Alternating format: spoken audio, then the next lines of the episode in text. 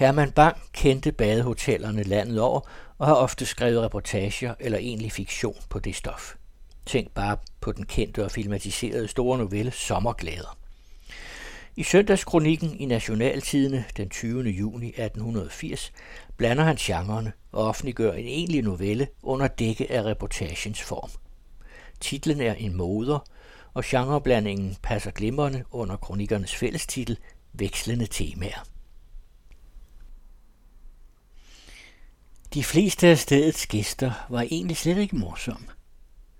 Man skulle næsten undres over, at de virkelig kunne være interessante nok til dog her at have deres historie i badestedets slad. Men ved badestedet gror historier lige så hurtigt som venskaber, og begge vokser de frodige som paddehatte. Man bor så ned op ad hinanden, man kan konversere fra altan til altan, og man kan ikke undgå at høre, hvad der bliver sagt i lejligheden ved siden af. Væggene er altid tynde i sådanne sommerhoteller, og dørene slutter kun dårligt. Desuden fantaserer man meget, når man tilbringer en hel formiddag med under altansejlet at gabe over en engelsk roman, eller med ørkesløst at i en hængekøje. Ens fantasi bliver livlig og arbejder med lidt. Når så, som sagt, væggene er tynde og dørene slutter dårligt, ja, så har man en hel del at fortælle om eftermiddagen ved kaffen. Historierne hjælper på fordøjelsen og løfter stemningen. Skader ingen mors sjæl. Det er de uskyldigste historier i verden. Man maler ikke sort, man sætter kun en lille plet, eller går det højst, et par små pletter. Selv bagtagelsen bliver gået modig om sommeren. Det kommer af varmen og den tærende luft. Der er jo virkelig ikke noget ondt at sige om fru H. At hun er kommet hertil for at få et par døtre gift, når man har fem døtre fra 16 til 20 år, er fruens bestræbelse tværtimod overmodet priselig. Eller om baronesse J, at hun forleden gav sin kammerpige en ørefin, mens samme tjenende væsen krusede hendes forhår. Man lader dog sandelig ikke sit forhår kruse for ved samme lejlighed at blive prydet med et ar i panden af et glående krøllejern, eller om frøken S, at hun koketterer lidt med alderen hver, når man er 25 år og datter af en oberst, som lever af sin gæld, bliver lidt koketteri næsten en uafviselig pligt. Eller om her B, at han spiller meget godt billard og altid vinder, hvilket er meget rimeligt, når man ikke har bestilt andet end at spille billard, hvad der dog i og for sig ikke er mere brødløst end så mange anden tidsfordriv, der er langt mindre uskyldig. Eller om kammerherrinde N, at hun sminker sig, eller om herr von C., at han går på jagt efter en mesalliance, som kan opforgylde hanen i hans våbenskjold, eller om fru M. Nå, ja, mange ting. Til om fru M. har man travlt. Fru M. er enke, og en fornuftig enke, som har indset, at enkestanden er enten den beklageligste eller den behageligste stand i samfundet. Beklagelig, når man vil, og behagelig, når man vil. Da nu fruen i hele sit liv har været fornuftig nok til at foretrække det behagelige, danser hun ved soirerne, tager imod invitationer til køreture, brillerer ved parisertoiletter og går med fodlænker. Alt dette er højst tilladeligt. Og at den unge V vist nok en aften kyssede hende bag ved et gardin i en vinduesfordybning, det forudsætter dog næppe nødvendigvis det mindste utilladelige. Og andet ved man ikke med sikkerhed. Til historien med duellen og den svenske friherre har man egentlig aldrig festet lid til. Den er nu også meget eventyrlig. Man ser, at det alle sammen er uskyldige historier, som ikke kunne skade nogen, og som dog kunne krydre maden ved et tabledot i den grønne sal. Egentlig morsom er historierne jo ikke, og jeg tilstår gerne, at jeg de første dage fandt dem en smule barnagtige. Men efter en uges forløb blev jeg part i sagen, og badestedets krønike var vor krønike. Det går desuden med badesteder som med fæstninger og Atlanterhavsdampskibe. Man lever uden for verden, her er nødvendighed, det er lune. Når man ligger ved bad, ligger man ved bad, og så vil man ikke forstyrres af omverdenen. Verden består af vort hotel, vores badehuse og vort vand.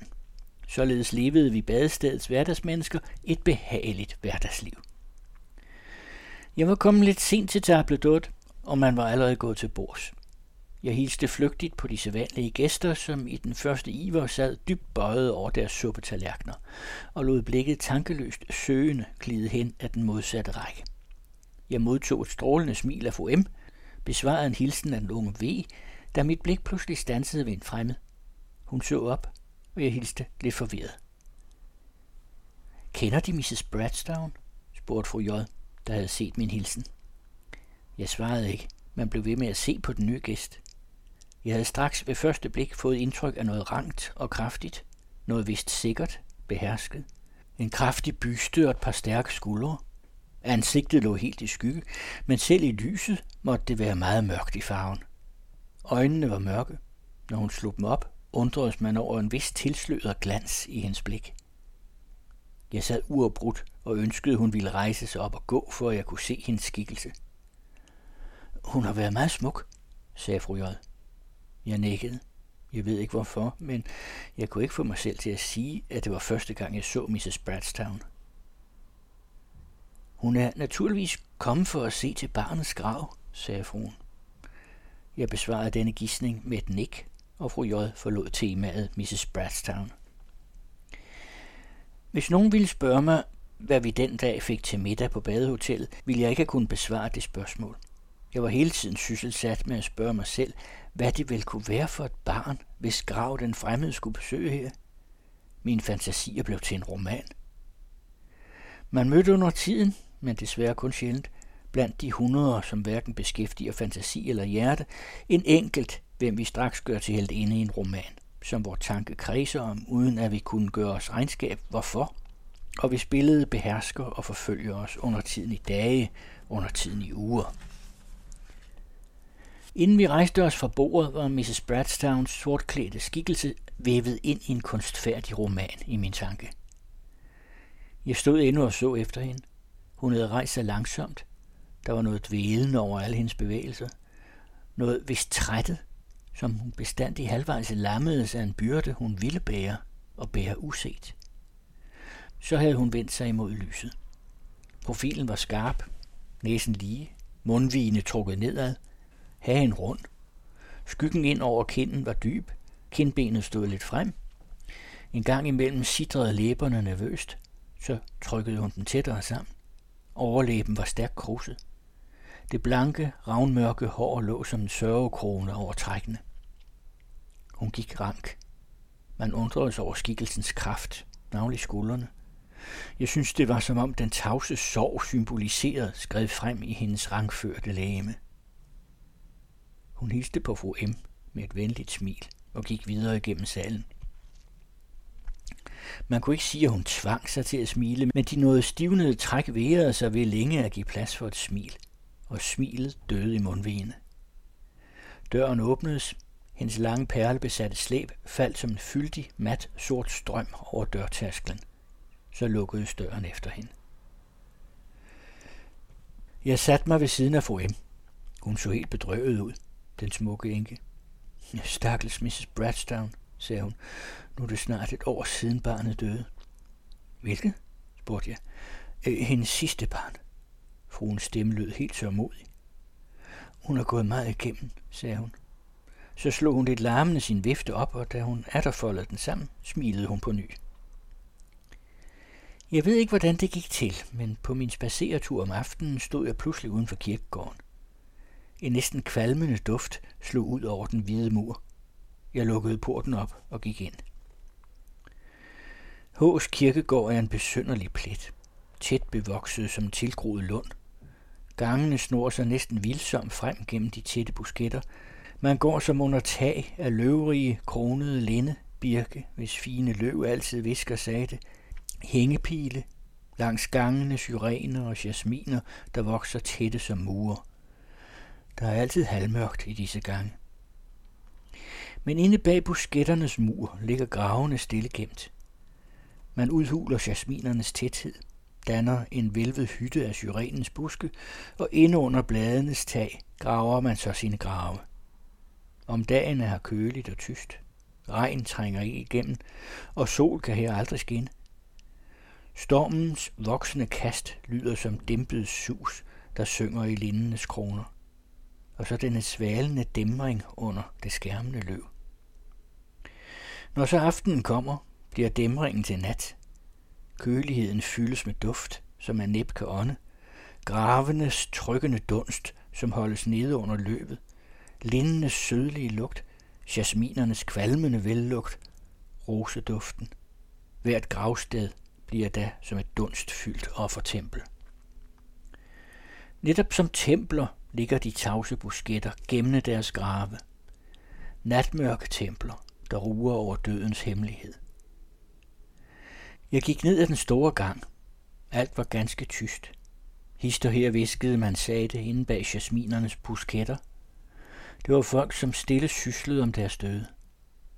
Hen ved kapellet gik et par unge piger. De talte højt og lå, men latteren klang tonløst og holdt inde, skræmmet af kirkegårdens stillhed. Jeg fandt graven. Den lå skjult under syrenerne, helt gemt i mørket. På korset stod der kun Tom Bradstown, 10 år gammel, død den 16. august 1878. En fremmed enkes sidste barn. Jeg satte mig på bænken og så på korset. Det var som om dette marmor fortalte mig en lang historie. Så vagtes jeg af min tankefuldhed ved skridt, som nærmede sig. Jeg rejste mig hurtigt. Mrs. Bradstown tog syrenerne til side og stod ved graven. Jeg så hendes skikkelse skabt mod indgangens halvlys. Der var som noget sammenknudet over hendes stolte figur. Hun skælvede, da hilsene gik forbi. Tilgiv, sagde jeg. Hun bøjede hovedet, og jeg gik. Jeg gik nogle skridt ned ad den nærmeste gang og satte mig på en bænk, hvor jeg kunne se, uden at ses. Jeg ventede længe. Endelig raslede syrenernes blade, og Mrs. Bradstown kom ud. Hun gik frem med bøjet hoved og hænderne trykket krampagtigt mod sit bryst. Langsomt og lydløst. En statue at se til. En skygge mørkere end natten. Så svandt hun ned ved porten. Siden kom jeg ofte på kirkegården. Mrs. Bradstown så jeg ikke. Op i kurssalen havde vi under tiden vekslet et par ord. Hun talte ellers ikke med nogen, og man bebyrdede hende ikke hverken med deltagelse eller med spørgsmål. Man respekterede denne fremmede sorg, som havde taget bolig imellem os. Kun en eneste gang så jeg Mrs. Bradstown ytre sine følelser. Det var en regnværsdag om aftenen. En del af badegæsterne havde samlet sig i kursalen. Dagen havde været lang og kedsommelig. Vi bad frøken H. om at synge. Hun havde en smuk stemme og sang godt. Hun foredrog først et par operanumre. Herr von C. akkompagneret. Numre af Traviata og Lucia. Nej, det der er kedeligt, sagde hun så. Sluk hellere gassen, så skal jeg synge for dem i mørke. Vi slukkede gassen og åbnede balkondøren. Lindeduften fra haven slog bølgen ind i salen. Ude bag træerne, der stod som skræmmende kæmper i sommernattens kælende halvlys, glimtede sundet som i sølvglans. Inde i salen var der ganske mørkt. Frøken H. spillede dæmpet et langt præludium. Tonerne lød hemmelighedsfuldt viskende ud i sommernatten. Så begyndte hun at synge. Det var en polsk sang, med et vemodigt klingende omkvæd, mere recitativ end egentlig rigtig sang. Melodien var simpel. Det var, som hørte man en flods mumlen gennem hver strofe. Hun tav. Der var ganske stille i salen. Man hørte kun fru M's vifte gå frem og tilbage, nogle enkelte listende trin nede i haven.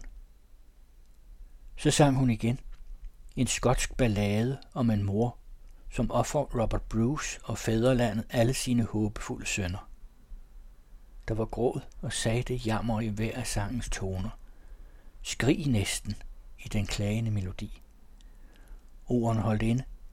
Akkompagnementet gled dæmpet ud i nogle døende toner, blev der kraftigt, fast, besluttet. Hun talte fuldstændig med skarp, noget missende betoning sangens sidste ord. Men deres særlige sjæle er hos Herren, deres Gud. Der var åndeløs stillhed i salen. Så gik en høj skikkelse ilsomt hen over gulvet, bøjede sig ned over frøken H, omfavnede hende og brød ud i en strøm af takken over. Det var Mrs. Bradstown. Hun rev hurtigt et armbånd af sin arm. Tag det, sagde hun. Vi så, at hendes skikkelse rystede under gråden. Hendes hulken lød som en halv bekæmpet stønne. Hun trykkede armene fast mod sit bryst, ligesom en aften på kirkegården, rejste sig rank og gik. Da gassen var blevet tændt, var der ikke mange i salen. Den 15. Vi var i august. Om aftenen sent lagde jeg en krans af roser på Tom Bradstowns grav. Den næste dag, hans dødsdag, gik jeg der derud. Klokken var hen imod otte. Skumringen lå allerede tæt over kirkegården. Jeg tror, jeg var alene derinde. Folk flyr de døde i mørke. Jeg sad på bænken under syrentræerne og tænkte på den aften, Mrs. Bradstown havde grædt i kursalen. Hun havde ikke lavet sig se siden den tid, og havde spist alle måltider på sit værelse. Til badegæsterne hed det sig, at hun var upasselig. Men jeg havde set hende gå herud til graven hver morgen. Da jeg gik hen ad gangen, mødte jeg Miss Bradstown nogle skridt fra graven. Jeg hilste tavst og ville gå forbi, men hun slog sit slør til side og rakte med sin behandskede hånd. Det er dem, der har lagt de smukke roser på graven, sagde hun. Jeg følte i rødmede. Hun tog min tavshed for et samtykke og sagde, jeg vidste det. Tak. Vi stod et øjeblik. Følger de med? spurgte hun. Vi gik tavse ned til graven og satte os på bænken under syrenerne. De havde set, det var hans dødsdag. Ja. Vi sad igen nogen tid tavse. Jeg havde på følelsen, at Mrs. Bradstown ville tale, men jeg vidste ikke, hvorledes jeg skulle bryde tavsheden. Han var mit sidste barn, sagde hun så. Der var lidt tilkæmpet hårdt i tonen. Nu er de alle døde. Det lød som en dæmpet klage, næsten syngende i den lydløse stillhed. Hun sang dejligt, afbrød hun sig selv, som med en ny tankegang. Fortsat derpå hurtigt, ligesom febrilsk. Jeg havde ikke grædt så længe, meget længe, ikke siden Tom døde. Ordene blev fremført hurtigt, stadig i stød. Jeg havde fem børn, dejlige børn, en arv af vogt. Så blev den ældste syg. I begyndelsen indsede vi det ikke. Ordene kom stødvis, dybt som en dyb visken. Hun sad bøjet frem og så ned i jorden. Det var som om hun talte til sig selv. En gang imellem virrede hun lidt med hovedet og knugede hænderne stærkt sammen. Han var ti år dengang. Stor og sund. Det var stroben. Lægerne vidste intet råd. Så døde den, øh, den ældste. Hun holdt inde og drog ånden dybt. Men jeg havde endnu de fire tilbage. Mine dejlige børn. Og Gud, Gud, jeg vidste ikke, hvad der ventede. Men da den næste så kom til den samme alder, blev han syg, ligesom John. Den samme sygdom. Stroben. Min angst forfærdede Londons berømteste læger. De lød, som om de stolede på Ægyptens sol og satte mig bort med barnet. Jeg begravede ham i Cairo under palmetræer. Forstår de, hvad jeg måtte lide? Det var vanvid, afsind, fortvivlelse. Jeg vogtede dag og nat på døden, så døden mærke deres pande. Hun søgte om lyd i sin sammensnørede strube. Det var de forfærdeligste år. De var sunde og kraftige og kloge, og jeg håbede, man må håbe. Men når de nåede det tiende år, var deres dage talte. Det var en pinende dødskamp gennem de lange tider. Jeg drog fra land til land og spurgte råd og hjælp, men rådet var ikke til at få, og hjælpen ikke til at finde. I Nizza døde den tredje. Jeg led, og jeg håbede, men ingen læge vidste råd for deres onde. Hvordan jeg var til sinds, som den far, der forfulgt af ulve kaster sine skrigende børn et efter et for de hungrige dyr. Det følte jeg. Åh, jeg har lidt meget. Hun tog mig stærkt om armen. Forstår de så? spurgte hun skarpt. Forstår de så, jeg kunne græde? Jeg havde kun ham tilbage, den yngste, den sidste, og døden havde mærket ham.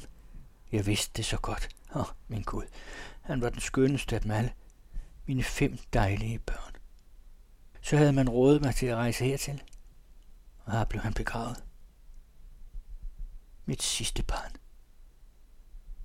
Det var som en regnskyld af tårer. Hun bekæmpede sig og blev atter roligere. Jeg havde ikke grædt siden.